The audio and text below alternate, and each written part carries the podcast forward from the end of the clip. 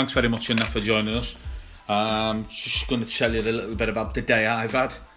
Um, so, this morning, um, I've got to get up.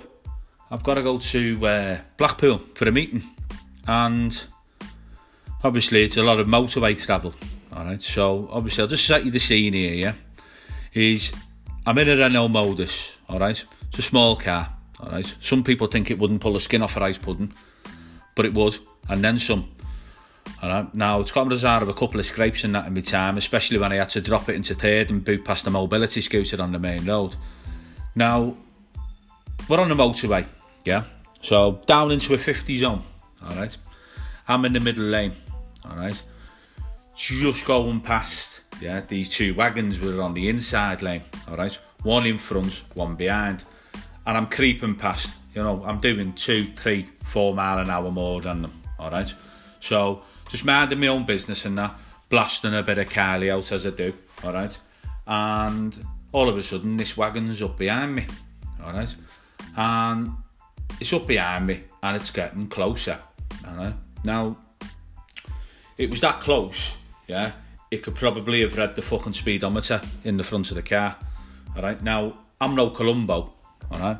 Even I know this is a battle I wouldn't win if this fucking wagon hits us, all right? So I rolls over into the third lane, all right? And obviously, this wagon is then creeping past, all right? The wagon that's on the inside lane, all right? So one's overtaking the other, all right? He gets past him, and then he fucking pulls in, doing exactly the same speed, all right? Then, fucking beggars belief this, the wagon behind then decides to fucking overtake the wagon that's just overtaken it.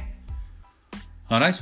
So, why is it the wagon drivers who stink of fucking piss and stale Weetabix think all of a sudden that they can turn into Colin McRae and Michael Schumacher when the fastest you can go is fifty mile an hour? Alright? What do you do in your spare time? Race fucking snails. So, that people, that, that behaviour gets people dead, you fucking turds. So, and honestly, it's a good job I'm a pacifist. Otherwise, I'd have had to take the pair of them down to Chinatown. So, next part is... Now, I can talk about these all day, right? And I actually love old people, all right? Believe it or not. Now, and I'm all for them getting out, all right? Because it's a use-it-or-lose-it type mentality, all right? So, what I'm not in favour of, though... Yeah, it's some old school who looks like he might have had a baby with Jesus himself, all right? Sitting in the middle lane and then slapping on when the smart motorway signs change, all right? It's non-essential travel, yeah? And the way that you were driving your car, it looks like the last thing that you actually drove was an awesome cart, you silly bastard, all right? You just need to be careful out there. Now, I know some people have no one, all right? But don't go out if you're a danger because... you leave somebody else with no one.